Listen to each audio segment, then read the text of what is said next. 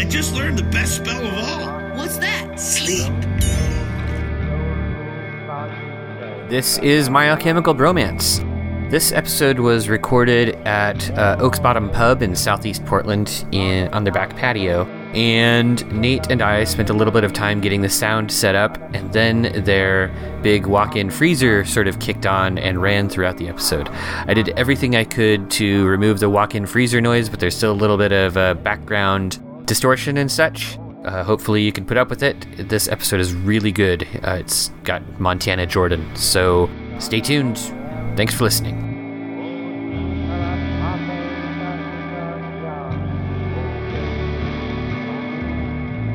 Welcome back to My Alchemical Bromance. This is Sarah Garnison. I'm here with Nathan Neff and Montana Jordan, who's our guest, and she's an occult specialist, a pagan priestess, a paranormal researcher with a specialty in occultism, and she's working towards a P H D in holistic theology. Hello! Thank you for having me. Yeah, it's our, it's our pleasure. Um, all right, our first question.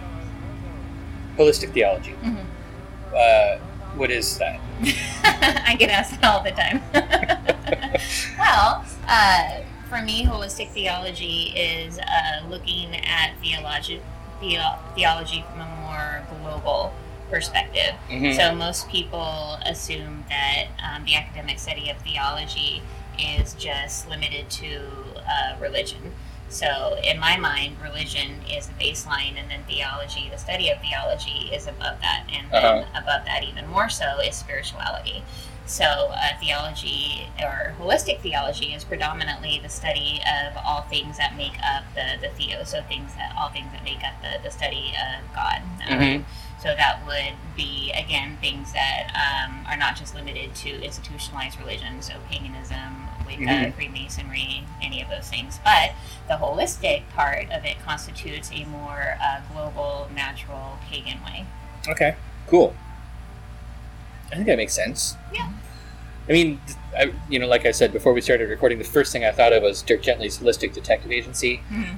Um which, you know, fits in with the rest of your stuff as a paranormal researcher. Mm-hmm. So, you know, yeah, if you're a professional Dirk Gently or something. Um, and so I suppose that uh, you, you must have to kind of craft that uh, curriculum yourself, right? So absolutely.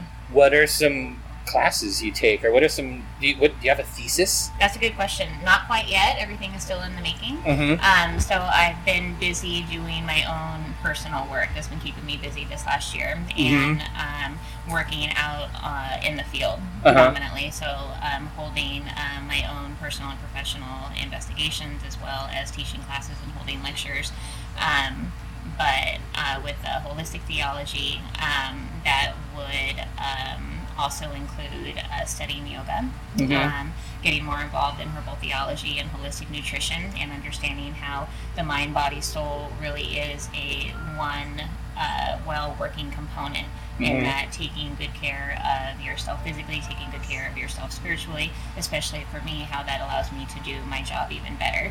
So if I take good care of myself, then I'm going to be able to, you know, get deeper into that next meditative trance. I'm going to be able to do um, a better job contacting whoever you want me to talk to on the Ouija board. So mm-hmm. it's understanding um, that the holistic healthcare and holistic theology is directly related to healthy paranormal research. That was a really good answer. Did you practice that? You did practice that. Okay, okay. Yeah. You, did, you didn't even know what the questions was, were going to be. Uh-uh. Okay. All right. Now uh, I'm going to just go backwards up this list a little bit, because some of this, the, uh, this, the third thing, paranormal researcher with a specialty in occultism. Mm-hmm. Assuming I wrote that down right. So, like, paranormal researcher, that makes me think of, like, ghost hunting and, mm-hmm. you know, inv- investigating poltergeists or bizarre happenings or strange goings on, or, you know, like, cleaning up pea soup or whatever, right? So, uh, but when you say a specialty in occultism, is that like somebody calls you and they're like, there's some weird pentagram drawn on the floor of my basement, can you come and look at it and yeah. tell me what it's doing? That's exactly what that means. So then do you end up, I don't know, like having, like combing through old grimoires and being like, oh, this is, you know, summoning Azeroth to blah, blah, blah, blah, blah. Like, is yes. that, that sounds kind of cool. That's what I do. Do you, do you need, do you, do you do you take interns? Right. Well, being a uh, paranormal researcher is extremely, extremely well-rounded. It's a mm-hmm. very vague uh, job title. Yeah. So uh, when I say that I'm a paranormal researcher with a specialty in occultism, um, uh, obviously that means I specialize in all things that are going to be occultic. And occultism is the study of all things magical, mystical, and supernatural. Yeah. Therefore, um, by definition, paranormal and parapsychological research work falls under the category of occultism, magical, uh-huh. mystical, supernatural. So um, working, again, talking about religion being at a baseline and then theology and spirituality being above that, we're looking at um, basically uh, one big tree with a bunch of different branches. It's all the same. It's all mm-hmm. coming from the same place. It's just about um, looking at um, every circumstance from its uh, a different point of view and being an advocate for the client and being an advocate for the spirit or the energy or the ghost that's trying to communicate with the client, and just trying to figure out through uh, different research and method and mythologies uh, the best way to go about it. Okay. Can you give us an example? Like, do you have a story? A cool story? Of I have some... so many stories. I've only been doing this, God, how old am I? I'm not young anymore. I've been doing this for a really long time. I've You're not young. This. Look how long Nate's beard is. Right? No, I love beards. I, I would, if I could grow a beard, I would have a beard. Beards are my thing. Yeah. I'm like, hi, hi, boys. For those of us that can't see me right now, I'm petting beards. I'm walking around petting beards. Um... Yeah, so uh, uh, a recent example would be um, I have a buddy that runs his own paranormal research organization um, here in Portland, and he had a client contact him uh, because this person, a homeowner, found uh, strange symbols on the inside of their doors in their mm-hmm. house after they bought a new house, and they were all at, they were short, almost like at knee level, like maybe a child drew them, like a toddler. Yeah. Um, and uh, my buddy, my colleague, um, said that he didn't know what they were, and the client was, you know, upset, emotional, because mm-hmm. uh, a lot of people have a misunderstanding, a uh, preconceived notion of what occultism is, of what mm-hmm. paganism is, of what Satanism is, and people always assume that it's more negative than it Plus actually they were, is. You were worried that it was like summoning shin demons or something? Exactly. Oh. Yeah. Yes. Watch out for shin demons. Yeah. The bane of soccer players. Everywhere. Everywhere, right? So, um, yeah, so my colleague contacted me and said that his client was upset and that they had a child in the home, and uh, asked me to treat it um, as an urgent-based matter. And so uh, poured through all of my books and all of my research work, and I'm such a nerd, I love that shit anyways, uh-huh. but I uh, found um, different symbols that I thought looked similar to the symbols that were found in the house, and uh, correlated the different meanings and what I thought the meanings may or may not have uh-huh. represented. So um, in the end, I told them that I didn't think that it was anything Occult. To really be fearful of, yeah. yeah. That maybe, like, maybe... wanting to be occult-based, maybe like uh, somebody that didn't know any better, or just drawing something, but not so probably like just power. A, yeah, so yeah. like just a kid yeah, drawing exactly. shit. That makes sense.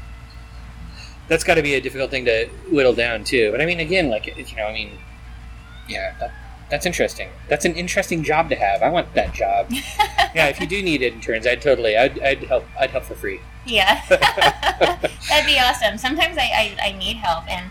Um, doing what I do, it's so specified that it's mm-hmm. really hard to find a group of people to trust, to, to work with, and yeah. people that don't have their own agendas. And mm-hmm. um, I've been uh, burned by so many of my colleagues in the past, people that had their own agendas, people that uh, said one thing and they did another.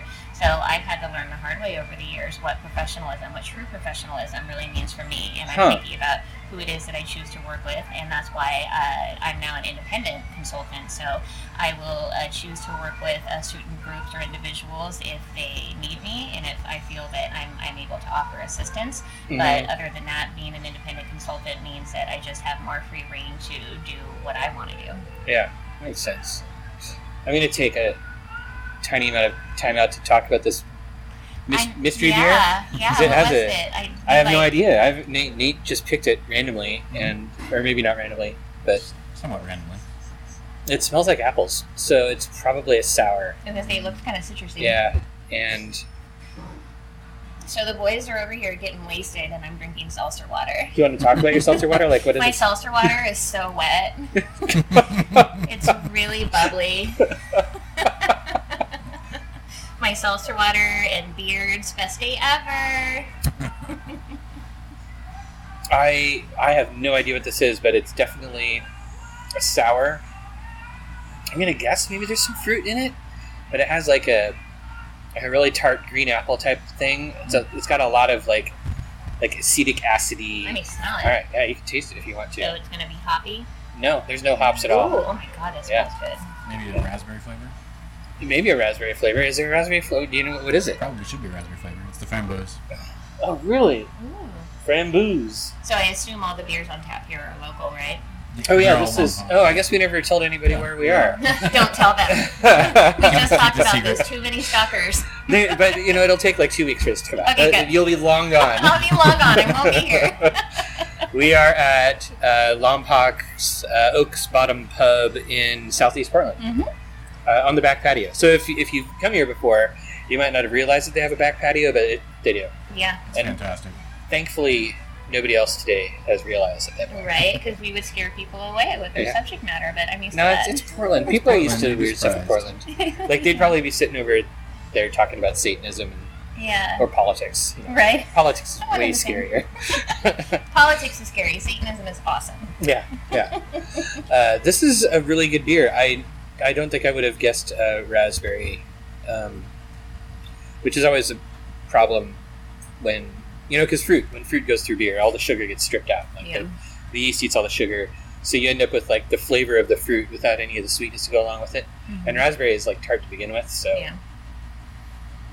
guessing raspberry seems like a cheat. It smells amazing. But, yeah, I, I figured it'd throw you off because it's got the Belgian farmhouse, so it's got a little yeah. funk. Yeah, it, te- it definitely has some funk, and it's not as it's not as like raspberry sweet as a lambic would be. Yeah, it's mm-hmm. good. It's really tasty. Good job, Nate. Thanks. And what are you drinking? I'm drinking the Kolsch. Oh, yeah? So, yeah. How does? How is it? It's good. It's actually got a little maltiness to it. So you had the lager earlier. Yeah, which was interesting. So is this less hoppy? This is less hoppy. Um, the lager was more, like I said, like a like a skunky beer-ish taste to it. Uh-huh. Whereas this is more like, it tastes like a regular Kolsch. That's good. It has a little bit of hop, but it's like, he said it was dry hopped at the end, so I can taste just that little finicky dry hopness. Uh huh. It's not like a typical disgusting Portland beer. Mm-hmm. I miss beer. Way too much hop. Soon, right? Soon you'll get that beer right, again. Yeah. Well, I'm I'm gluten free, so I have to be careful about oh, the beer I drink, anyways. But um, Portland actually has really good gluten free beer options. Yeah. So yeah. yeah. And there's always, I mean, there's some amazing cider in Portland. Yes, yes. I'm a cider girl. Absolutely. Yeah. I just have to watch it. I get, um, I don't necessarily get drunk when I drink cider. I get really bad, like, sugar headaches. So much sugar. I'll get, like, a sugar high. You should, uh, there are really dry ciders. I'm not a big fan of dry ciders. Like, oh, so you're just me, screwed. I'm just screwed, right? Um, dry ciders, to me, feel uh, hoppy. Um, they uh-huh. upset my stomach. So it's just oh. the same as if I were to drink a, a hoppy beer. Oh. Yeah. Huh. Well, that's rough. Tough luck, Montana. Yeah. Okay, so did, did well, you... I'm going to get back to the paranormal investigation and research stuff. Yeah. Um, so I was really curious in, in your pursuits. So you, you come in with more of a broad idea of spirituality when you're investigating a, a location or a circumstance. Um, does that help to establish what is going on there? Or, or is, do you often encounter, like, a more common theme to, like, the location, like some kind of a egregore or spirit that inhabits it because of, like, a, of a pre-existing energy? That's a, an excellent question. Um, I would say that coming, for me anyways, um, because I'm an aspiring theologian, I can't call myself a theologian yet because I don't have my PhD yet, but looking at things from a theological perspective, um, coming into every case, whether it's something personal, if I'm doing a personal reading for somebody, or whether it's going to be more uh, professional, uh, conducting a full-scale investigation at, uh, let's say, um, a few months ago, um, I was asked to do a full-scale investigation at a Kells Irish Pub in downtown. Um, oh, cool. Oregon. Yeah, I felt so special because um, apparently they don't just let anybody do that. So, uh-huh. yeah, that was that was awesome. Um, Wait, I think I heard stories about that. Did we yeah, hear stories about I that? Heard the, I yeah. heard the story yeah. on the other side of it. But yeah. Go ahead. Oh, yeah. So, yeah, that was with um, Doug of uh, Kick-Ass. Mm-hmm. Um, yeah.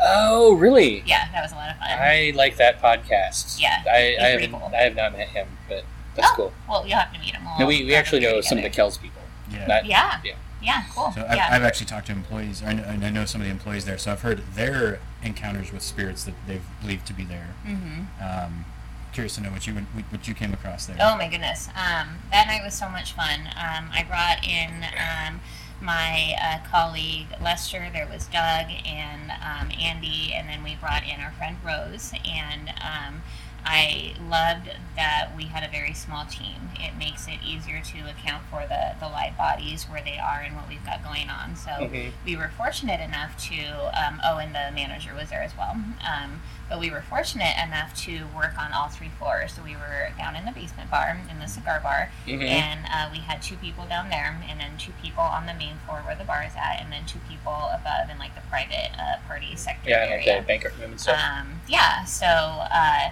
of course, um, uh, you know, being being the fun girl I am, I brought in, you know, my Ouija boards and my tarot cards and my pendulums, and then uh, Lester, who's uh, more um, technologically minded, mm-hmm. um, he was setting up um, his laser grid. We set up, you know, all visual and all audio, and, you know, we had a, an obelisk E V P recorder, so we were, um, so to answer your question, we were um, coming at this investigation um, with a the biggest, the most uh, well-rounded um, point of view, hitting all areas possible, scientific mm-hmm. as well as metaphysical. Mm-hmm. And um, that, to me, after all the years of, of working in the field of paranormal and parapsychological research, I think that that's a decent way to weed out the legitimate and the illegitimate researchers, and people that are um, willing to step outside of their own comfort zones and work with different pieces of equipment. Mm-hmm. And, you know, not just a, a different camera, but a Ouija board, or something that's going to be more occult-based, something that's going to have um, more of a uh, divine, um, historical meaning to it, because right. we don't necessarily know, you know, what it is that we are going to find, so we need to come in prepared. You know, like some somebody may not want to talk to the E V P recorder, somebody may want to talk, you know, through the board. So yeah, yeah. Um, so, anyways, yeah, um, we got activity uh, immediately, um, right away, um, all night long. It was a lot of fun. Um, we had uh, personal encounters, personal sightings. Uh, uh-huh. We each saw something, and I saw several things, people, and then um, I'm a toucher, so I um, I'm always being touched. So that's oh, a yeah. method that I use, and I let the um, when I go to a new location, I will verbalize that. Um, I'm a very touchy-feely person naturally, so that's one way how for me to communicate. So mm-hmm. I've learned to expound on that, and if I am conducting an investigation, I'll say, you know, my name's Montana, this is why I'm here, you know, this is my intention, these are my friends, and this is what we're doing, this is what this equipment does, you know, if and when you're ready to talk, you know, please, you know, do this over here, and um, then I'll say, I'm a toucher, you know, feel free to, you know, poke me, feel free to, you know, pull my hair or tug on my shirt, you know, let me know that you're around, so just, oh my gosh, getting touch, touch, touch, touch, touch, so that's fun for me, because that's, that's that, that energy connection, that shock, that's what I need. And, and did then, you get a lot of it at Kells? Did Kells seem yeah. particularly haunted, inhabited? Um, I'm not a big fan of the word haunted. Uh-huh. Uh, I like to say that it's paranormally active. Um, so let me okay. back up for a second. To say that something is haunted, um, essentially everyone and everything is haunted. Energy is all around us. It's been scientifically proven yeah, yeah. that we're made up of energy. It's been scientifically mm-hmm. proven that energy cannot be destroyed. So we know that means when we die, when we shed our physical bodies or physical biological vehicles, we know on a scientific level that that energy only transfers and alters. Therefore, we know that we don't die. It's technically been scientifically proven that there is no death. We're just trying to figure out what that means and what that transition entails and how to garner evidence of it, hence paranormal research work. Mm-hmm. Um, so uh, to say that um, a building is haunted, every building is haunted. Every Everybody and everything has energy in it. So, I feel like haunted also has kind of a negative connotation. Exactly. I think when people talk about haunting, they're talking about something scary, like out of a horror movie. And exactly. That, yeah, yeah, that's exactly what I was just going to say, that she took the words out of my mouth. Um, to say that something is haunted, I think it um, connotates something more negative, something more sinister. Uh-huh. And um, I like to stay away from a certain terminology that is also um, more Christian-based, because it's not uh, about Christianity, it's not about religion, it's about theology and anthropology and mm-hmm. history and doing spirituality. Doing good. How are you? Oh. No, it's cool. It's cool. It's cool. Well, it's, it, we're recording, but you, we'll totally cut you out. That was the excellent bartender. Yeah, uh, we scared him. Oaks Bottom. Yeah, yeah. He's like, you're talking too much. Okay, sorry. Now he'll be haunted. So, I, mm. I would think that the uh, the spirits of Kells would be very touchy feely, just given the nature of Kells. Because it's um, a friggin' meat market. Oh, yeah. And a couple of the bartenders I know there. Um, but uh, did, did, it, did it seem to have the energy of the Book of Kells? Was there anything that was necessarily like European, spiritual oh. in that nature? Or like, have they brought that energy to this place by, by doing what they do annually there and the rituals and stuff that they kind of do through... That's a good question. Irish culture. That is a great question. I was hoping, and um, I'm Irish. I recently did the D N A testing. I'm a lot less Irish than I told I was, so I'm a little upset about that. But I'm a lot more Irish than I thought I was. Oh, really? Yeah. You look Irish. Um, but uh, so I was also hoping for that because um, I was, you know, brought up being aware of Irish culture. Um, I did not necessarily come across anything that I felt was distinctly Irish, which was interesting. Yeah. Hmm. But um, the point, if you listen um, to this particular podcast, I think, when did we, I'm trying to remember when we actually investigated, and then we were released, the, well, Doug released a podcast uh, for Samhain, so for October last year. And is um, it on Kick-Ass Oregon History? Yeah. Mm-hmm. Oh, okay. Well, and we can we can find it and put it, a link to it in the show notes. Cool, yeah. Okay. Um, and we, uh, what Doug was doing, um, he was... Uh, we wanted to investigate Kells Irish Pub from uh, a historic uh, perspective because uh-huh. he's a historian. And so what he wanted to do was uh, find evidence that uh, Fire Chief uh, Campbell was still there. Fire Chief that died. He's one of the reported spirits. Yeah, uh, exactly. Really? Yep. And so, did you? Um, I did not find anything distinctly. Like, I didn't have somebody pop out and say, boogity boogity, I'm Chief Campbell. Uh-huh. However, we did get a lot of uh, very consistent, very pattern evidence through a lot of different devices all night long that um, accumulated with personal experiences lead me to believe that that place is absolutely paranormally um, active, and I have no reason to believe that Chief Campbell is not there. Yeah, there's been reported uh, sightings of his apparition in the basement. Mm-hmm. Specifically. Yep. Yep, I actually saw three different gentlemen um, oh. when I was in the basement. And uh-huh. one of the guys, um, when you uh, go down um, the stairwell, it's uh, one of the first, I think, down in the cigar bar, down to the right, you know, you've got um, the, the wall and then a couple of the, um, like, storage doors and then the, um, like, the, I think it's the wine cellar all the way back. There was a gentleman that was hanging out um, behind one of those closets, behind one of the doors all night long. And he knew that I knew that he was there, but he still wouldn't come out. He wouldn't come out. He wouldn't come out.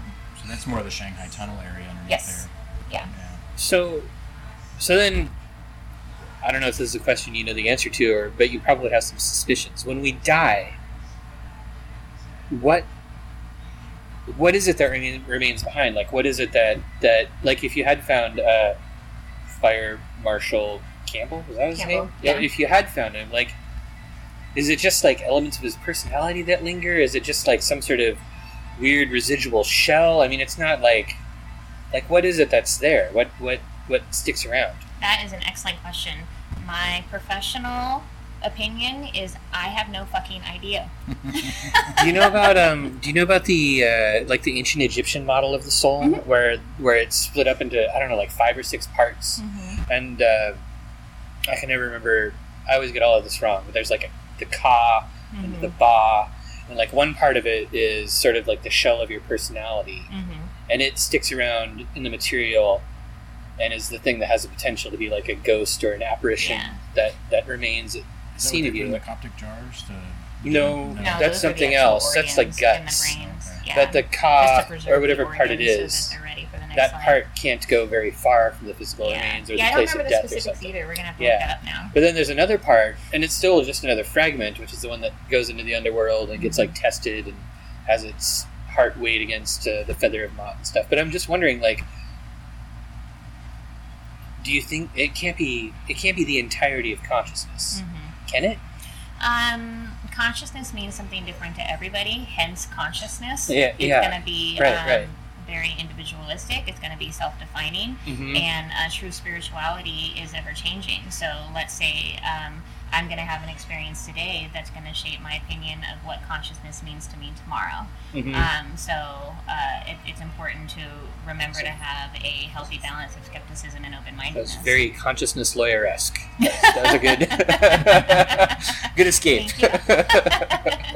um, but I think that there is a universal inner consciousness that we're all connected to. Mm-hmm. And then if we're going to break that down and look at individual pieces of consciousness, um, we know that, uh, well, I think, you know, again, talking about um, holistic healthcare and um, holistic theology, the mind, body, and soul, you know, looking at um, spirituality and theology and religion from a, a very archaic Eastern tradition point of view, mm-hmm. um, you know, being taught that the mind, body, and soul are one and that all of those components, you know, need to be fed and they need to be healthy in order for you to be the best version of yourself. So what happens after one of those components goes away? What happens after you shed your physical body? You know, it's very, I think, narrow-minded and um, limited thinking to say that um, we only have one facet of our soul or our energy or our spirit or essentially what we would call a ghost. You know, who's to say that, because from a parapsych- parapsychological point of view, um, I believe firmly that ghosts and spirits and energies are telepathic. I think we're all telepathic. I think we all possess parapsychological capabilities. Um, so who's to say that when we finally shed, you know, our, our human meat sack, that we have these, um, we're able to tap into these abilities and we're able to astral project better and we're able to go here and go here and do that. It doesn't necessarily mean we're limited to, you know, being like in, you know, our, our little spirit, our little soul, our little bubble, that who's to say that I can't send a part of myself over here? Well, I'm over here doing this. Mm-hmm. And that um, could be, you know, definitive of time travel, um, reincarnation, uh, doppelgangers. That would explain uh, a lot of the um, uh, confusions, a lot of the uh, contradictions that we're seeing that, again, uh, religion or traditional spirituality can't necessarily define, which right. is where we go back to holistic healthcare and Eastern tradition and then paganism. Mm-hmm. Okay, that makes sense. It's kind mm-hmm. of almost like we're stuck dealing with, you know, the dimensionality of the material world while we're interfacing with it, right? So, mm-hmm. like when we're here, we have to deal with, you know, three dimensions of space, a, a fixed dimension of time that we can't like escape from or go backwards yeah. from or, or exactly. anything like that, and then and we have to maybe, eat, we have yeah. to sleep, all that stupid shit. Yeah, yeah, yeah. yeah Pooping. Exactly. We have to poop. I know. Yeah, it's dumb. And then, um, of course, which leads to um, the other uh, spectrum of uh, spirituality and uh, what you were just talking about, interdimensional work, um, uh, leading into interdimensional beings and mm-hmm. E Ts. And uh, so understanding that what I just said, by definition, if when we shed our human body and then we've got, you know, more wiggle room, we're able to, we're not limited, you know, by the mm-hmm. actual, you know, physical laws here on Earth. Um, we've got more room to, you know, go there and go there and do what we want to do. That's essentially what uh, we believe E Ts are able to do. They're able to transfer in and out of different planes and different inner dimensions. So we're not that different from them. We're just still trying to figure out how to maneuver um, being spiritual beings inside of our physical bodies. I like it. It's like the, the second retirement. So, you know, how in retirement you get the R V, you start traveling around the world and things yeah. like that. So you just, you're retiring from your body, and you start traveling around yeah. the universe. Yeah, and and for, for our listeners, when I laughed just now, like the looks on these boys' faces, they were just like, "What the fuck?" Like complete silence. No, I was silence. thinking, I, I, yeah, that's actually to get a what the fuck out of either one of us is going to be pretty tricky. But okay. yeah, I mean, I they, like I I listen to what you're saying, and I, I I I like a lot of the. I feel like a lot of your language, and and I mean, I understand that. You know, if you're working towards like a traditional PhD, you have to do this just because of how our our you know, academic system is set up, but there's like a lot of language seems to be couched in. I'm almost, I'm almost like, I don't know. I, I have to think about this for a second, but like there's a, there's like a materialist bent to some of it, but almost in an apologetic sense. Like you're just sort of saying like, I'm not really a materialist, but here's how a materialist can, can deal with this shit. But then also, uh, there's also like this sense of dualism, right? Like you have a sense of uh, the material and, well, but no, you don't have, that, that doesn't make sense either. Well, to um, respond to the materialism um, comment, to say, um, you know, I'm I'm a spiritual being and I'm stuck in my human body and mm-hmm. I'm not very happy with it. However, I'm going to do, you know, the most I can with it. So yeah. I, I know that I'm able to get into these deep meditative trances, and I every time I do one, I get a little bit farther, and that's so exciting and how wonderful. But at the same time, I come back and I'm like, shit, I'm still in my human body. You know, like this, this sucks. Like I, I want to be able to, you know, be up here and float around and talk to this person and go do what I want to do, but I can't because I'm limited, and it's mm-hmm. very frustrating. But that's why, you know, we take advantage of the, you know, our time here and take good care of our physical body so we can do our mind work. Yeah. Yeah. Yeah. You, you're getting a ritual high. Yeah. Definitely. Yeah. You gotta walk in both realms at the same time. Mm-hmm.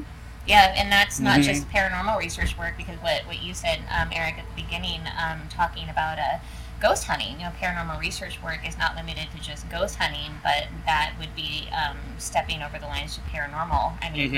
parapsychological research work, talking about psi abilities and what they are and who has them and um, how it is that we acquire them and execute them. Hey, what, so what about psi abilities? Like, do you, so you think everybody has them, all of it? I do. I mean, I feel like that's probably true. Yeah. I think a lot of people, um, maybe, maybe mainly because of how uh, how materialist, like the the default philosophy of our culture is. Like a lot of people ignore all that shit. Like they don't pick up on it, or they don't know how to talk about it, or they yeah. don't know how to experience it or acknowledge the experience. But like, what do you think?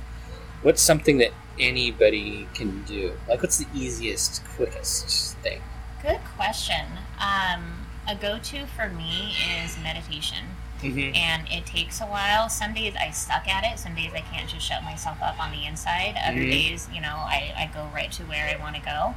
Um, so it's like with, with any skill, as long as you practice and you figure out what works for you.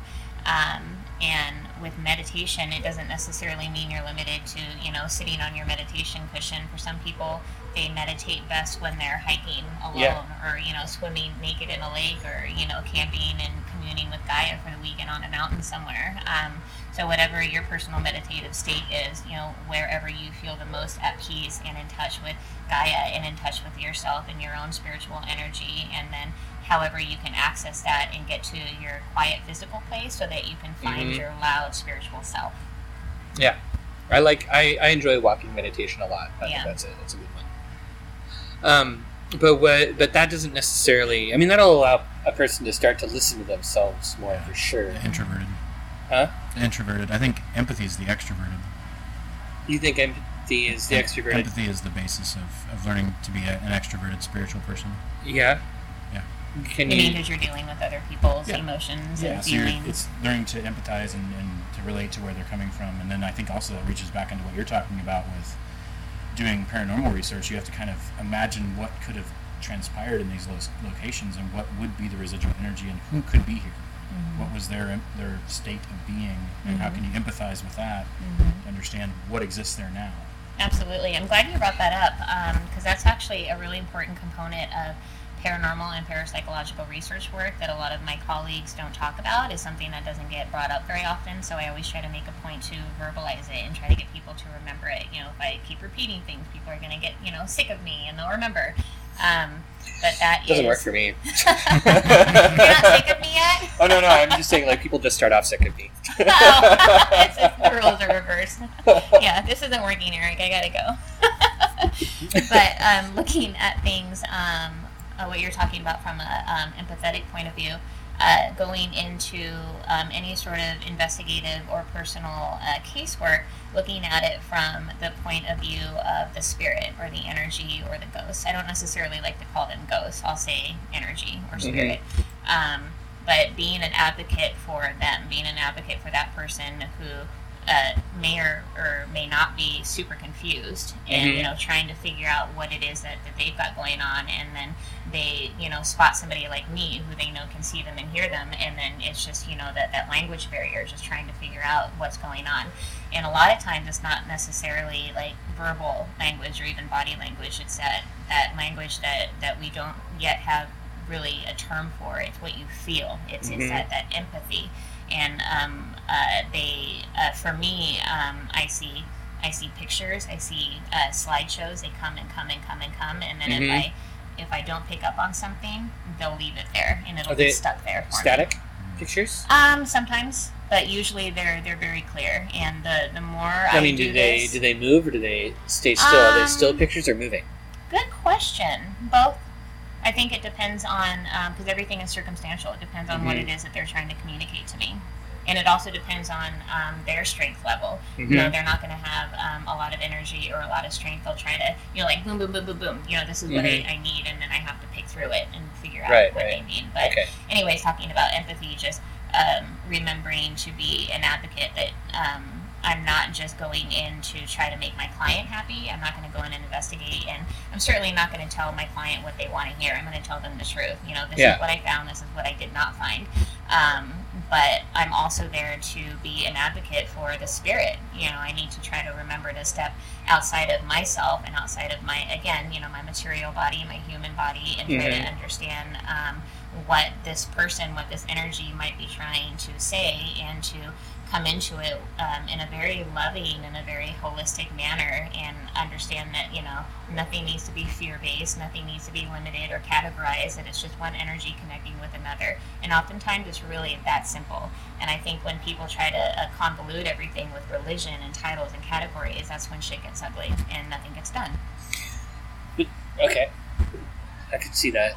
Well, especially if you come at it with sort of predefined things, right? Exactly. But you still, do, do you ever try to sort of categorize, not based on sort of like predefined categories, but sort of go in and be like, okay, I've experienced this thing before, and I've experienced this thing before, and they, do you, do you come up with your own categories? You know, like Ghostbusters, they'll have like a, is it class four free floating right. phantasm, whatever, whatever they were called, you know, I, spirit guys, right? Slammer. Yeah, I wish it was that simple, but no. Yeah. No. Um, do you think it will get uh, to that point? Do you think there will be a point at which we can observe or experience paranormal stuff uh, in a way where we can start to categorize it, or start to understand enough that we can break it down into something more concrete or more definite? Do you think that's up there? Um, we already have a lot of categories, but um, with every advancement we make, we are now realizing that we need to redefine a lot of these things. So mm-hmm. we're like, oh, we were wrong about this. Oh, we didn't know this. So that's wonderful, because it's, it's an organic study. So we yeah. need to, you know, um, to give ourselves permission to, to be ever-changing, and to say, oh, I was wrong, or I don't know, and move forward. But um, with uh, categories, we can uh, continue to break things down um, in a scientific manner, and put things in categories, and put things in charts and graphs. Mm-hmm. And um, sometimes I think that's beneficial when you're actually working, let's say, an eight-hour overnight investigation. You want to chart and graph it because you're looking for patterns, and you're looking for different things that correlate with, with other things. However, from a more, to answer your question, from a more holistic or from a more global point of view, I think that categorizing and titling and labeling, I think, only limits us in our education. Because if I put a name on something, right. that means I boxed it. That means I put yeah. a name on it. That's what it is. And that means that um, I'm not paying any more attention to it. I'm not giving it permission to grow. Mm-hmm. And right, I don't right. have permission to do that. That's what mm-hmm. spirituality is. Like, it, it's self-defining. It's going to be something different every time. So, so I'm not a big fan of labels. It goes back to the holistic idea. And what about the idea of, like, using, like, the Jungian archetypes, not really as a way of categorizing, but so much as just kind of putting a...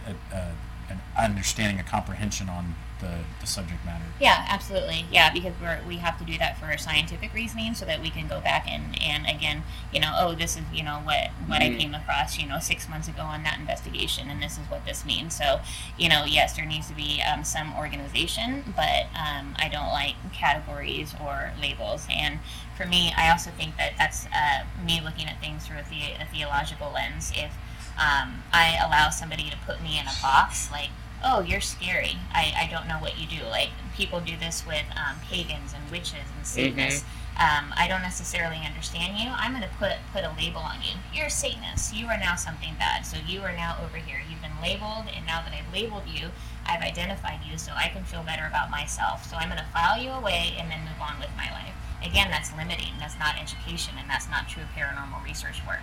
Okay. Yeah, that makes sense. All right, I'm going to get another beer. Okay. Would you like another beer, Dave? My Alchemical Bromance is sponsored by Miskatonic Books. Miskatonic Books is an online bookstore that focuses on rare, limited edition, and custom-made books of the highest quality. They specialize in books on the occult, ceremonial magic, Freemasonry, Rosicrucianism, Hermeticism, and other topics of interest to you, our listeners. Check them out on the web at miskatonic books dot com.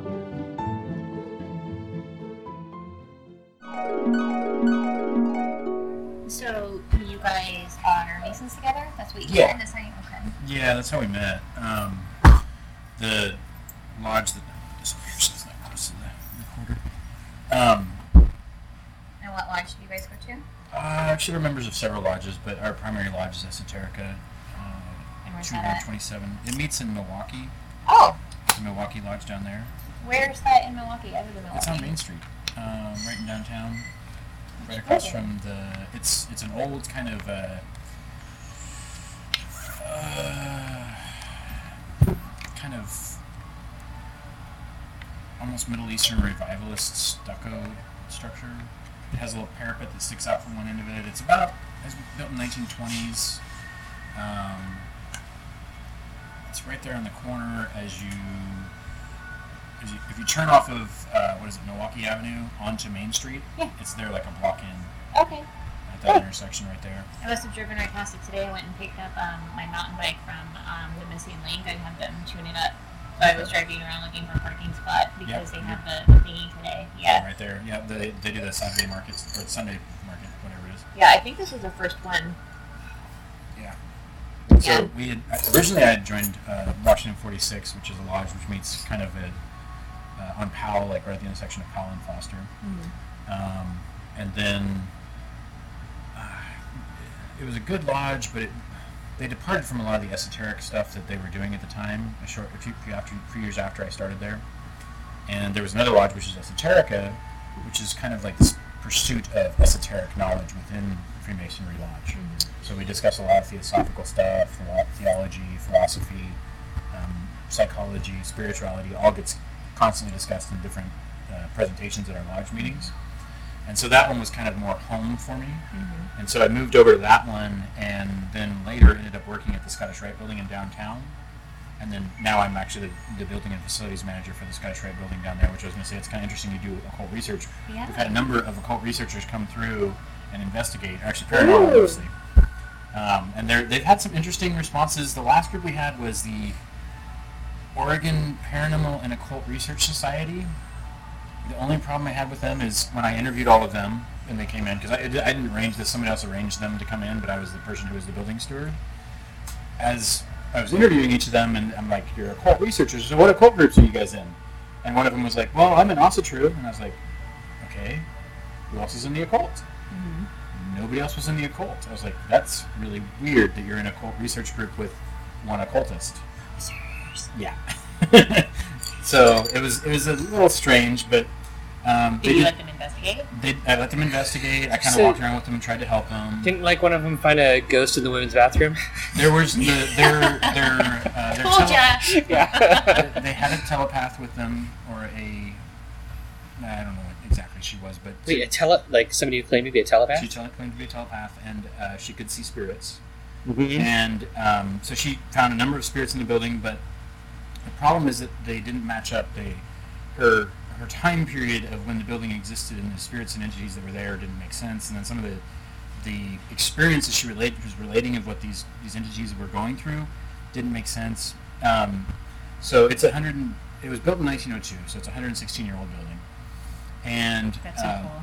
Yeah, and it's it's really cool because I I mean I I'm there all the time, and the whole thing to me is this is this is the energy of masonry and, yeah. and the spirits that are inhabiting this place are all my, my brothers and, yeah. and my com- comrades and, mm-hmm. and and so if there is something there and they do reach out to me, they're reaching out in a, in a way that I believe that they're trying to teach me something, because I believe very strongly in kind of the the voodoo Loa ideals of the teacher spirits. Mm-hmm. Now, they may be malicious, may, they may be spiteful, mm-hmm. but they're trying to teach you a lesson.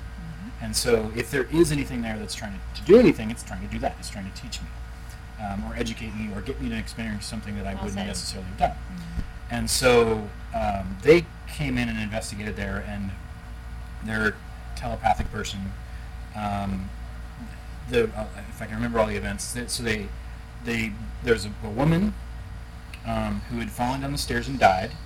And she was in a... In our building? In our building. That's what the claim was. Oh. I, I, I know of the actual only reported death in our building, and it wasn't a woman. Um, oh, so this is what this group was this telling This is what you. the group was okay. telling me. And uh, she had been dressed in... She said she was... It was it was the Victorian era, and she'd fallen down the stairs in her dress because the dress had tangled her up and caused her to fall down the stairs, and, and she broke her neck and died. I was like, that's interesting, because the Victorian era is... a little bit before when this building was built. Yeah. So maybe it could have been a revival or something, or a costume party or something like that. Yeah. The only problem is there's only one reported death in the building, and that was one of our members who had a heart attack in the in the uh, in the elevator in the process of getting him out of the building to try to get them to the paramedics, and he died in the elevator. So it was a very modern time in terms of when the person transpired in the building. This is the only known death.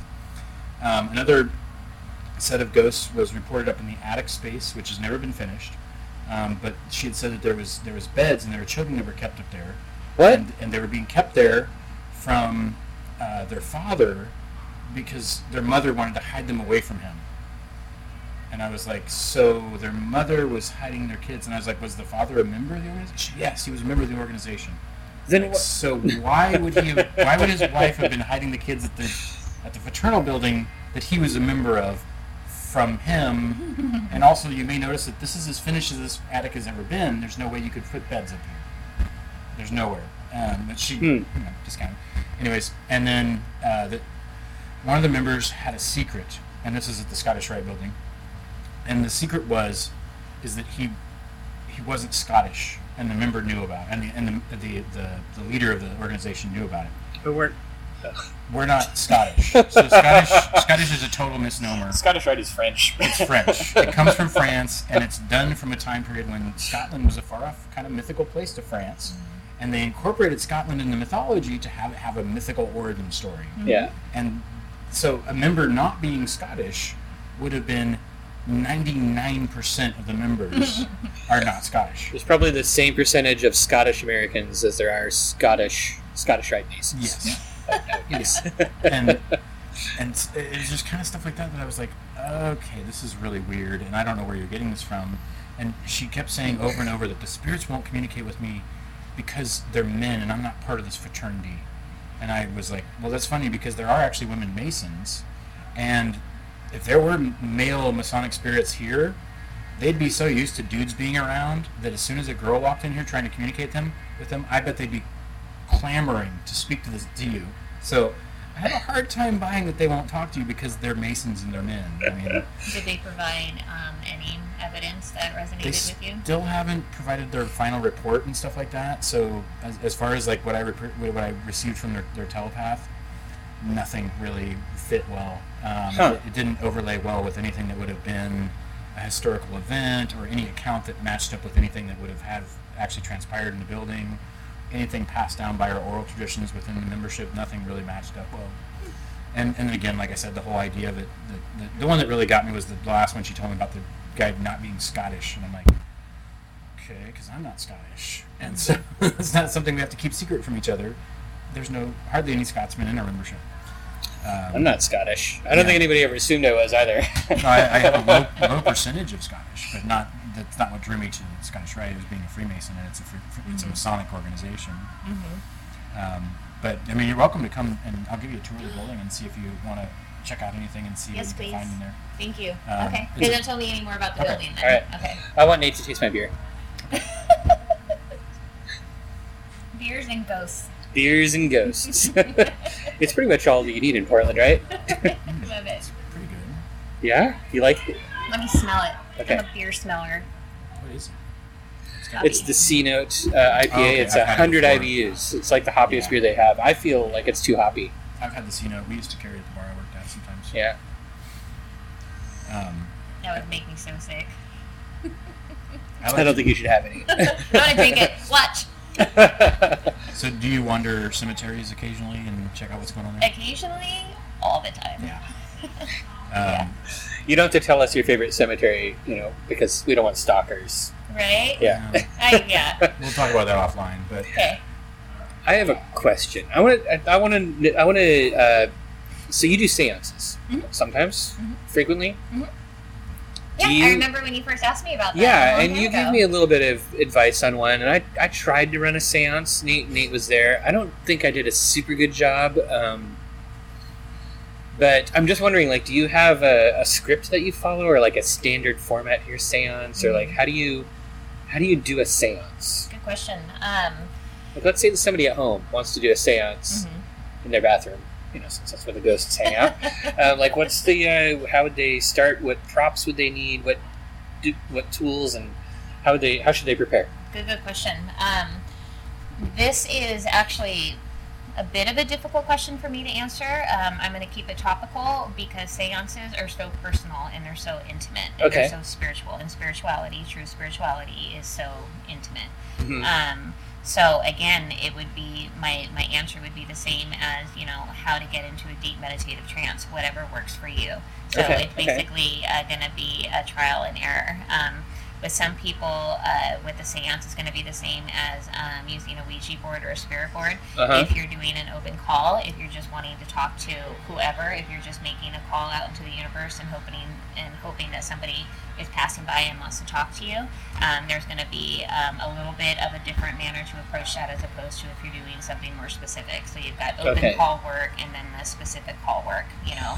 So, uh, so like an open call work would be for like any passing spirit. Mm-hmm. Specific call would be like if you wanted to contact like a specific person exactly. or a specific like spirit. Your grandma that died. And then can you also do like uh, locality-based mm-hmm. seances? Absolutely. So you can just be like spirits in the building sort of thing. You yeah. must do that with your investigation yeah, stuff. Absolutely.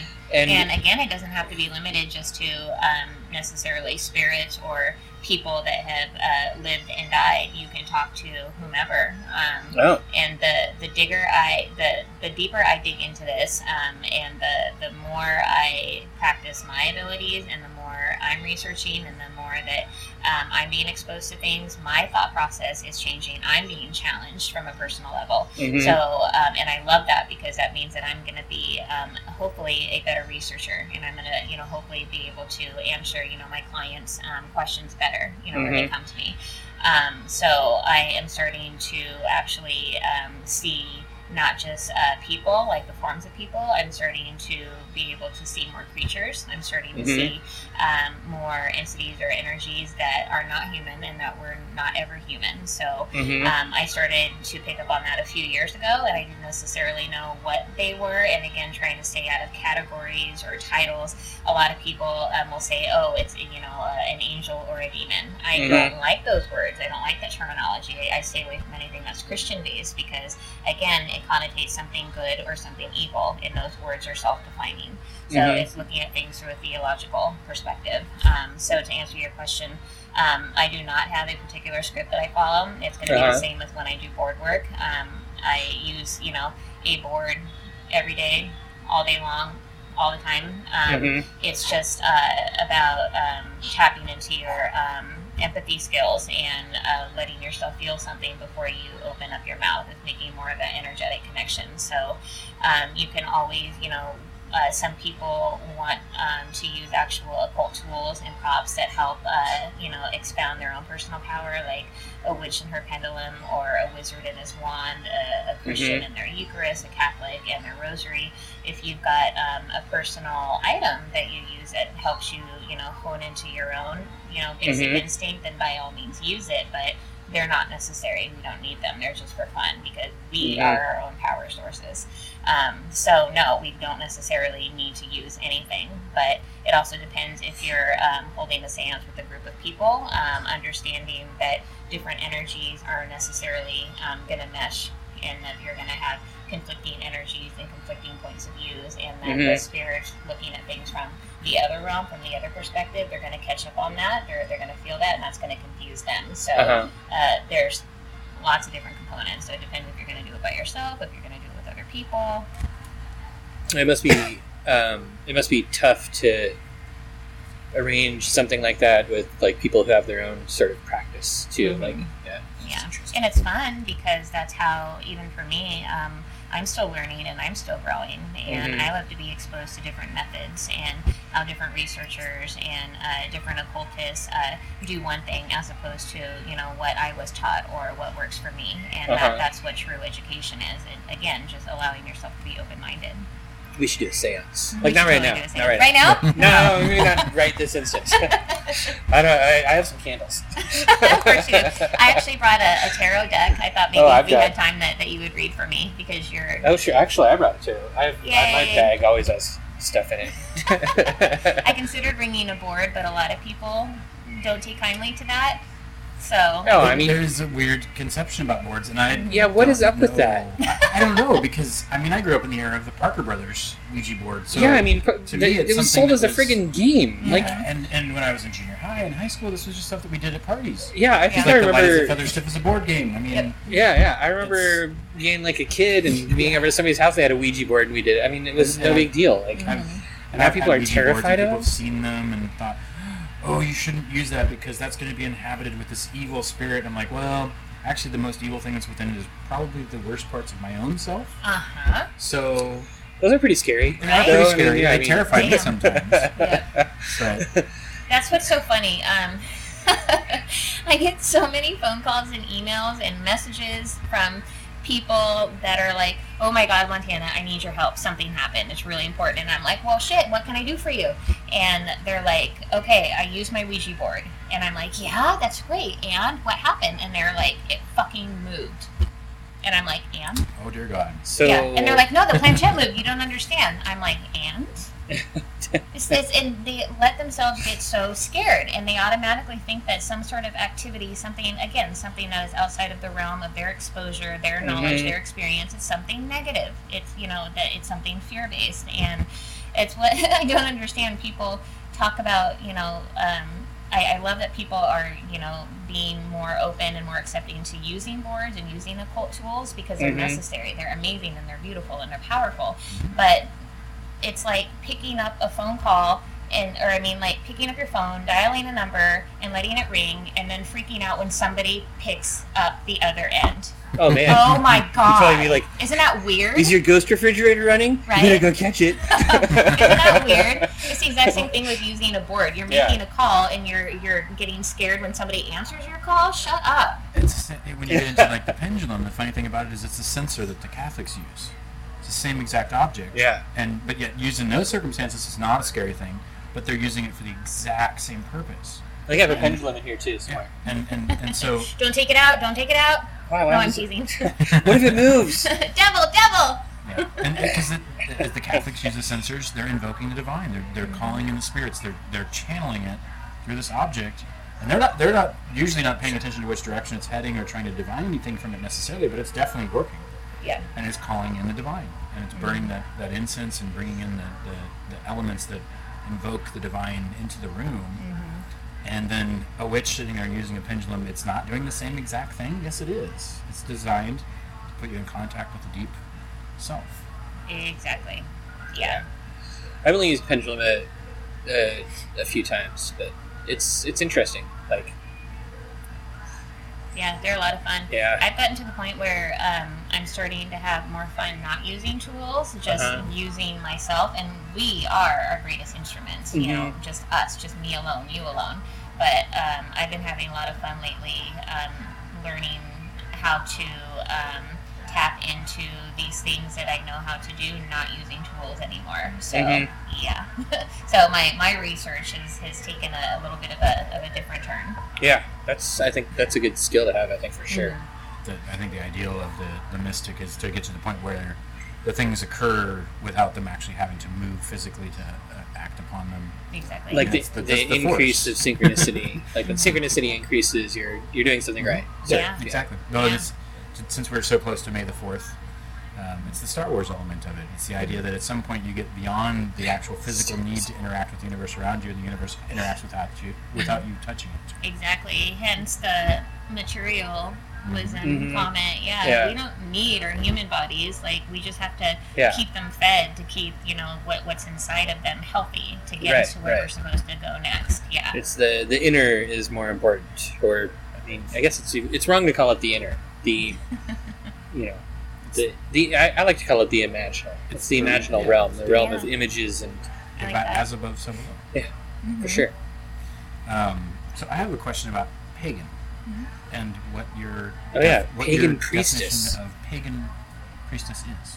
Um, I became a pagan priestess. Let me think. How long have I been in Portland now? Is it in a specific church? In a specific um, group?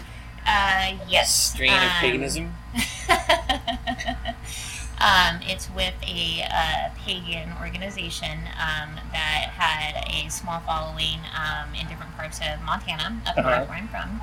And um, they have since disbanded, and there was an incident with uh, one of the ladies where I didn't agree with her uh, method, something that came up, and I uh, chose to no longer associate with her. So, uh, again, you know... As you, I, you guys didn't have to have, like, an axe fight or something? Uh, yeah, I had to kill her. Um, but it's fine, because she haunts me now, so... So she she she still one-upped me, right? Yeah. Now I can't get her to leave. Um, but yeah, uh, so there are um, different organizations have their their different uh, laws, different rules, different suggestions, different policies, and uh, with uh, becoming a pagan priestess with a specific a specific organization that I was a part of, it wasn't necessarily again. Um, I stay away from. Institutionalized religions. I stay away mm-hmm. from things that are going to be boxed and limited, things that have too many titles and labels. I think those are, are wrong, at least for me.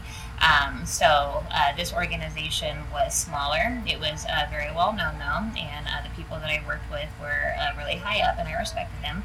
And uh, essentially, it was uh, over um, uh, a lot of pagan organizations. If you study for one year, or if you study for two years, and you uh-huh. move up in degrees, like with you know other organizations. Um, Uh, so, yeah, um, I studied, uh, read all the books that I could find, uh, did my coursework, and I uh, worked one-on-one with a particular person and got to the point where I was able to be given the title of pagan priestess. So, cool. And I'm also um, an ordained minister, which means that I can also officiate weddings and mm-hmm. give a person their last rites, even though I would never do that because... Why not? Um, I... Again, to say last rites means from like a, a Christian perspective. Well, I mean, it's the last rites for the physical, right? Like yeah. it's sort of guiding them into the next transition. I'd be like, um, have fun, fucker. Good. Like I'm jealous. But I mean, maybe that's the maybe that's the key. Maybe like administering last rites is you know like giving somebody their last dose of L S D, or right? or or telling them amusing stories, or making sure that they die laughing, or right? you know like something like that. You know like. I like that. Uh, I mean, you know, there, I think that there's something to I don't know what there there are like six different. I don't know. You were a Christian. How many sacraments are there? How many oh, different... Wait, that was Baptist. We only have you guys sacraments. Don't have that? There's like baptism, yeah. christening, yeah, we don't do that. Uh, marriage. There's there's there's like six of them, right? I, I should know this. I went to a Catholic college. Like, I don't know. Let's talk about Satanism. Okay. but, uh, but I mean, when you really look at them, like some of the... Like it's, it's interesting because a lot of them have... Um, Uh, societal or cultural roles, so like you know, you have uh, like confirmation. I don't know if confirmation is one of the sacraments, but it's totally a coming of age ritual where you're sort of you know accepted into the community or accepted into the church for good, and then, you know, marriage is a particular. Mm-hmm. So, so I think a lot of them kind of make sense, and I kind of like the last rites thing. It's it it feels, because I mean it's a huge change. Mm-hmm. It's a huge and frequently super terrifying change for people. Mm-hmm.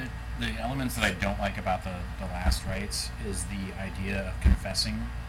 So, oh yeah, that's that's crap. Exactly, the, it's fear based. Yeah, it is. It's, it's definitely fear based, it's, and it's also manipulation based because exactly. now this priest knows all these deep dark secrets that you've had of your entire life about all the people that you loved around you. So now he has tremendous amount of blackmail on all the people that are still alive from everything you just told him about the experiences of your life.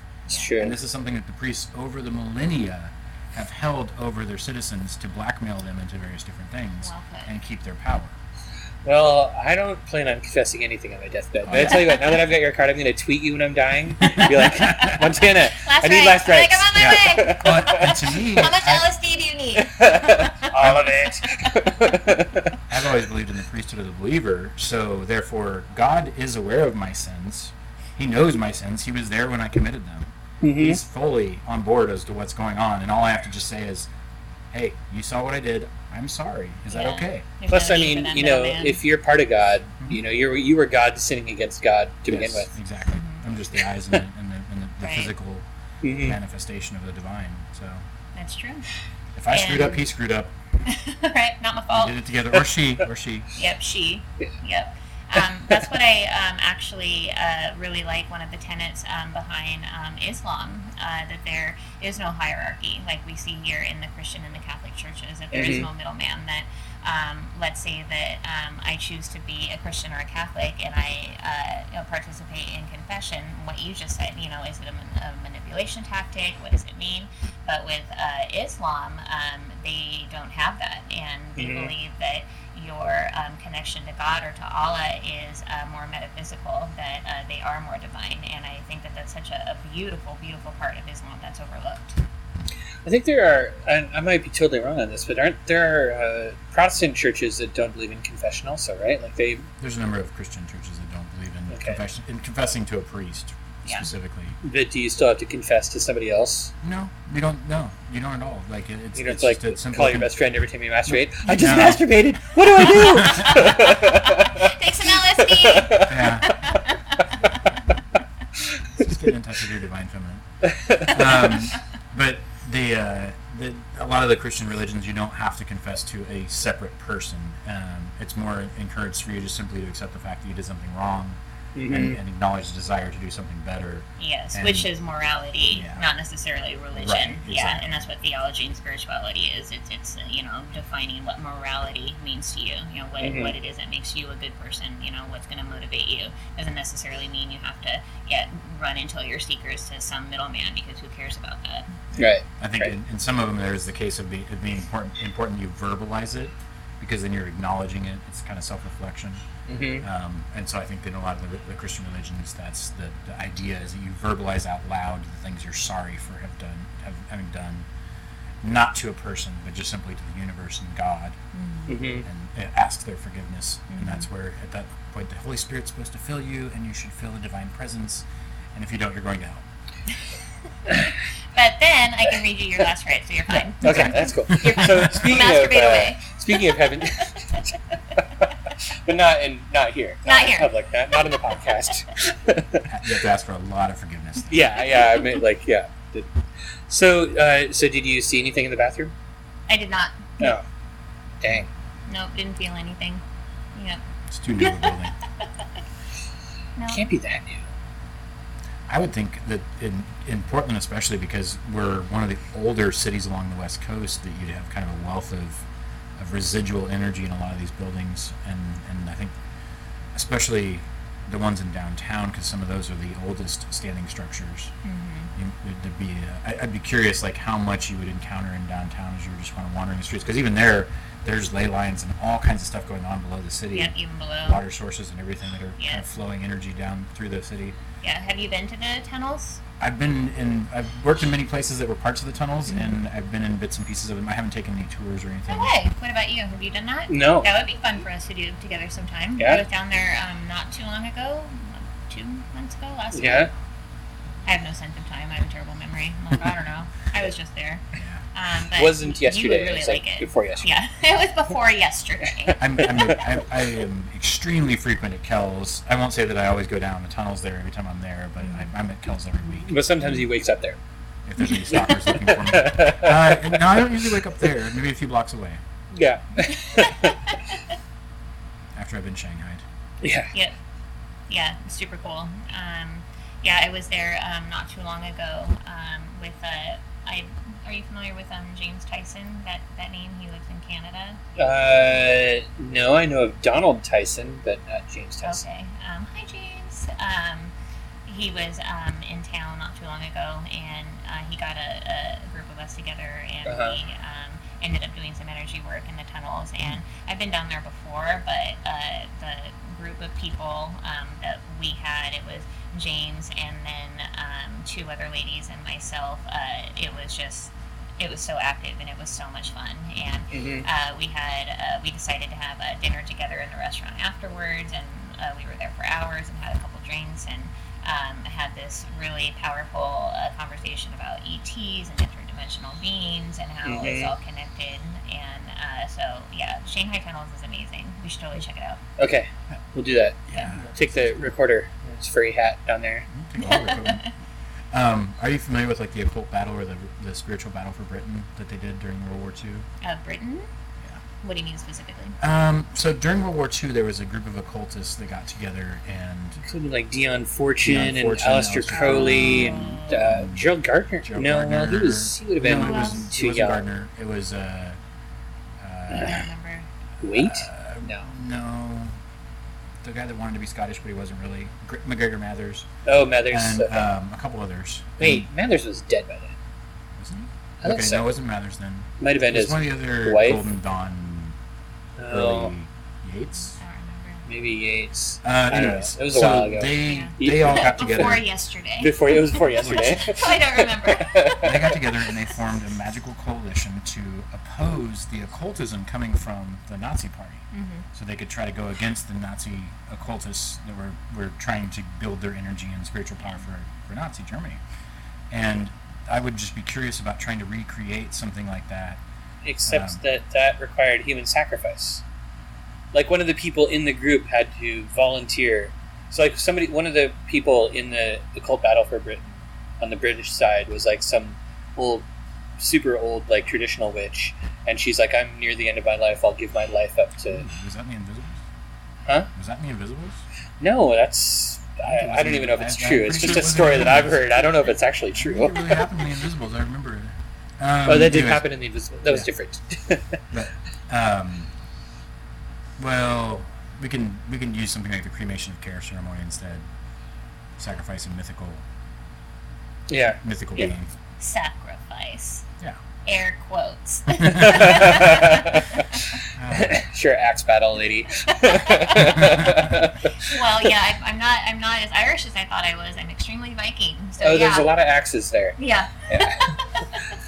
We could just time it to correspond with Burning Man, and that way there will be a sacrificial altar burning at the same time. I feel yeah. like they're already using that for something else, like startups. I think Burning Man. There's a lot of startups that yeah. do that at Burning Man.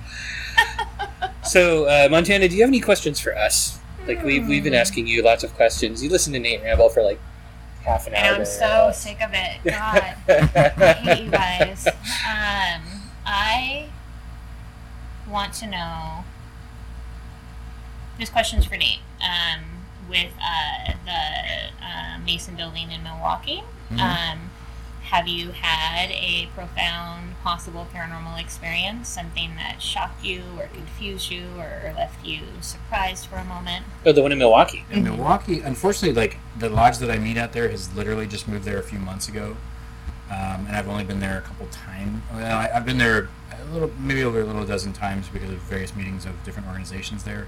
We haven't been there alone very often. I haven't been there alone at all. Okay. Um, the the one thing I would say is that there is a beautiful energy that dwells within that building. Mm-hmm. Um, the process by which Masons put other Masons through masonry and make them Masons creates a very beautiful, divine energy in any space. And so, and and, and and one thing that I that I have found, and many Masons may disagree with me, is I feel it unifies the divine masculine and feminine elements. Mm-hmm. Um, and so okay. that space has, and, and they, they also have an Eastern Star group, which I won't get into the de- details of that, but um, that space is cozy. It's just it it's feels cozy, really it's welcoming. Yeah. As a Mason, I, check it out. I yeah. walk in and I and I smell a familiarity of being at home. Yeah. And so that, I would say, is the most profound spiritual thing I've experienced there, is just that, that element of feeling like I'm in a sacred space that Masons have used and respected, and, and our and our co-Masonic orders and things like that have been involved with in creating this this building that still inhabits this ideal of spiritual enlightenment and the seek for the, the search for truth. So that, that in that building, I would say that's what I've gotten there. I mean, being the caretaker of a, of a of a Masonic building in downtown, which is very old, and I've definitely been there by myself on many, many occasions, sometimes frequently late at night. Um, the thing I've found there is a profound sense of being connected in with this this egregore of, like, the goddess Columbia, um, of the, um, the Portlandia goddess, these elements of our society that we've kind of let fall away, that we don't really acknowledge the... the Ganus loci of these spirits that, of the areas that we inhabit, the, the Native Americans, and, and they, they understand very well, because it's so intimately woven into their culture from the time that they're children on, that being in a space where these guys of one hundred years have been coming and being there and leaving their energy and, and, and imparting their wisdom and, and doing these rituals on stage and things like that that we do, it really has a connection to history and an understanding that it's bigger. I'm, it's bigger than me. It's more. What what is what what's transpiring in the universe around is more important than me. But I have my own little piece of what I'm contributing to it. Mm-hmm. So, and I've had like a few unusual encounters of the the, the extrasensory perception kind of nature too. Mm-hmm. Um, hmm. But that was very well said. Um, it's been a while since I've been um, inside an actual uh, Mason building, but uh, they're usually fun for the reason that you said, because I'm a girl, mm-hmm. and they know that. Um, but uh, I agree with everything that you just said, um, what I know about uh, Freemasonry, um, walking into, just not even walking into the building, but um, setting foot on the property. You mm-hmm. can feel it. Like, you can feel it. And you the, can't really describe mm-hmm. what it is, but mm-hmm. the only other organizations that consecrate a space in the manner that we do are religious orders, and ours is the, is one of the few that does it in a universal religious nature. Mm-hmm. So it's it's walking onto a universal territory. Exactly. It's one that all people of all faiths can come onto and not feel that there is any specific need to be of a certain religion. Yes, no titles. I love it. Mm-hmm. Well, there's, there's titles, but. Well, not, hopefully no there religious titles. Yeah, yeah, yeah. It's no religious titles, no. It's, yeah. It's all revolving around other less important things. Mm-hmm. Well said. It was well said. Good job, Nate. Nice. Good job, Nate. So now I need to think of a question for you, Eric. All right, you can take as long as you want. We can we can cut out the quiet parts. Okay, yeah. Let's just sit here quietly for an hour and think. uh, I think we've got... How are the batteries doing? Oh, how are the batteries doing? I can't tell which one's the battery. It's that one. We're we're cool. You, you got at least ten minutes. Okay. Yay. Um, and what did you say you were drinking? The C note. That's right. Yeah. That's super hoppy. Yeah, it is. I drink it super fast, which totally wasn't a good idea. Yay! Not Eric! It's getting more fun. Yeah. Um, I did uh, recently, um, I didn't conduct it. I was uh, asked uh, by a colleague to come and help him out. Um, this was just recently, a few uh-huh. weeks ago, um, in a, an investigation at a dispensary in Hillsborough. Oh, really? And like, that's is it an old building, or is it? It is an old building. Um, that's the first time I've ever actually conducted an official investigation inside a dispensary, uh-huh. and it was so easy. It was so much fun. Yeah. It was easy because um, uh, all of the windows and everything are boarded up, so you don't have to worry about uh, light contamination or mm-hmm. you know possible light anomalies. So that's already been taken care of. And then the other reason is um, because uh, dispensaries already have their own surveillance system set up. Mm-hmm. So there's already cameras everywhere. So it's like we showed up, there was like nothing for us to do but set up like some of our own little pieces of equipment and just walk around and uh-huh. like, like, you know, feel everything out. Plus all so. the ghosts are stoned. And they're so high. Talk about higher planes. Right? Yeah, I know. I, I like kept hearing like Bob Marley play in the background. I was like, oh man. Yeah. But no, that was a lot of fun.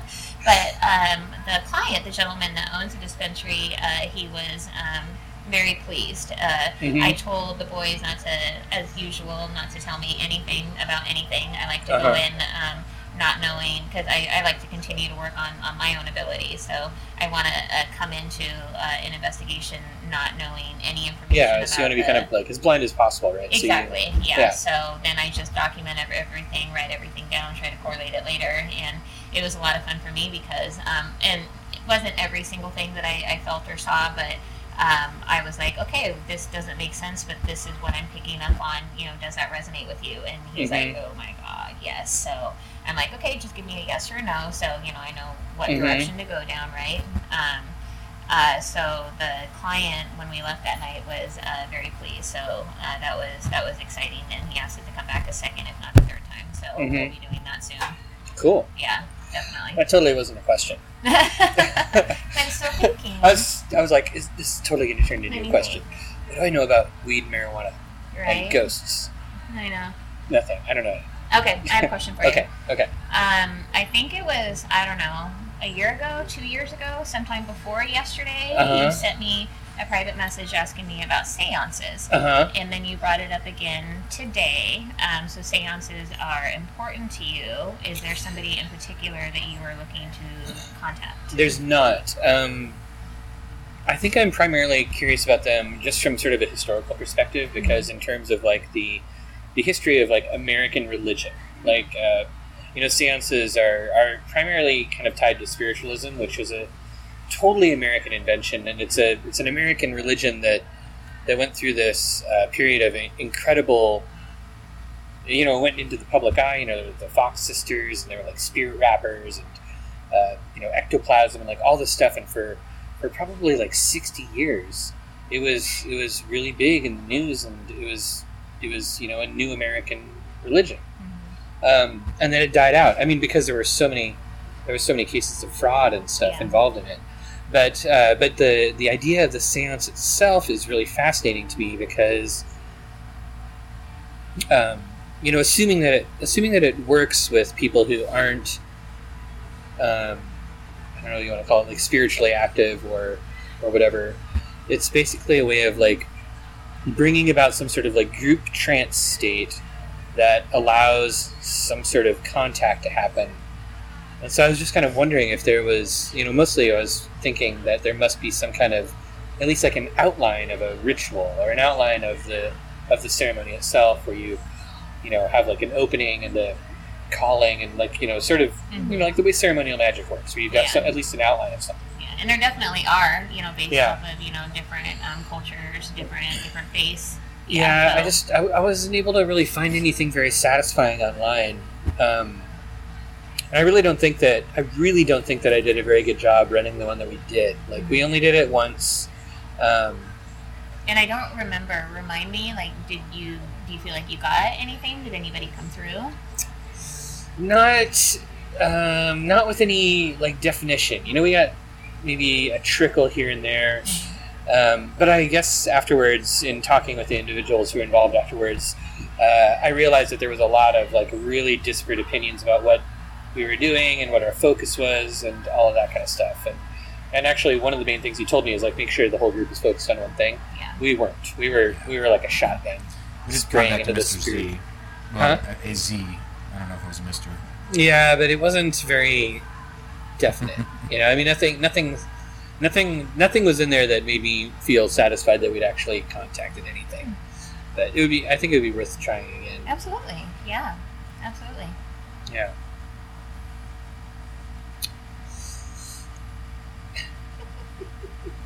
All right, why don't you tell tell our listeners how to find you on the internet? Oh! Would you like to read off of your business card? On the interweb? On the world Boyd Wim. Yes. Um, yeah, I'm actually excited. Um, I'm glad you just brought that up because I will be making a big announcement soon. So my big announcement today is that I will be making a big announcement soon regarding how to find me on the World Wide Web. So. Oh, I I, uh, I just received a psychic impression. Are you finally getting a website? Finally. Not so much getting. It's it's I I have. It's had been in development it. for like two years. Yeah. Okay. Yeah. Okay. Exactly. Yep. So uh, super excited. So. Um, That is uh, in the uh, final uh, stages of manifestation, and mm-hmm. I'll be making uh, the big announcement as to when, uh, when I'll be launching that very soon. All right. Uh, so super excited for that, and that's going to be a, a one-stop shop for people to find me on the World Wide Web. Cool. Um, but until then, um, I'm on uh, Facebook as Montana Jordan, and mm-hmm. then I am on Twitter like a whore. I love my Twitter. Um, mm-hmm. I mm-hmm. can be found at K Montana Jordan. And uh, people can always uh, email me directly, um, katie montana jordan dot com. And um, I have a lot of uh, new, big, fun, exciting things uh, that are manifesting for two thousand eighteen and two thousand nineteen. Super excited. Mm-hmm. Um, and I will, because um, Eric was nice enough to come to my uh, last lecture that I held for Paranormal Pub at uh, the McMinimums Mission Theater in uh-huh. Portland. Uh, that was last August. Um, I will be doing another lecture this August. Um, it's the last Sunday in August. I think it's the twenty-seventh or the twenty-eighth, something like that. Okay. And I will be talking about uh, women and spirituality, uh, what that means and what it means for me, and what being a pagan priestess means to me, and what paganism means from a female perspective. So really excited for that. And then, um, yeah, a bunch of other fun stuff that will be coming up soon. Great, that sounds awesome. I'm yeah. looking forward to, uh, I'll definitely come to your, your lecture Yay. thing in August. That sounds fun. Honored. And that, dear listeners, is where the battery died in our recorder. Just after Montana finished giving her list of, you know, where can you find me on the web, that sort of thing, and just before we did. So I want to say thank you. Thanks for sitting through that. I hope that the quality of our conversation and the content made up for the poor audio quality. I... really promise that that's going to get better. I'm getting a little bit better at editing already. So you can find us on the web at my alchemical bromance dot com. You can find us on iTunes, Stitcher, any other sort of podcasting service. I believe we're on most of them. If you are enjoying our podcast, give us a review. Go onto the iTunes website and review us and say how cool we are. And aside from that, I hope you're having a wonderful time. Keep on listening, and we'll be back soon with more.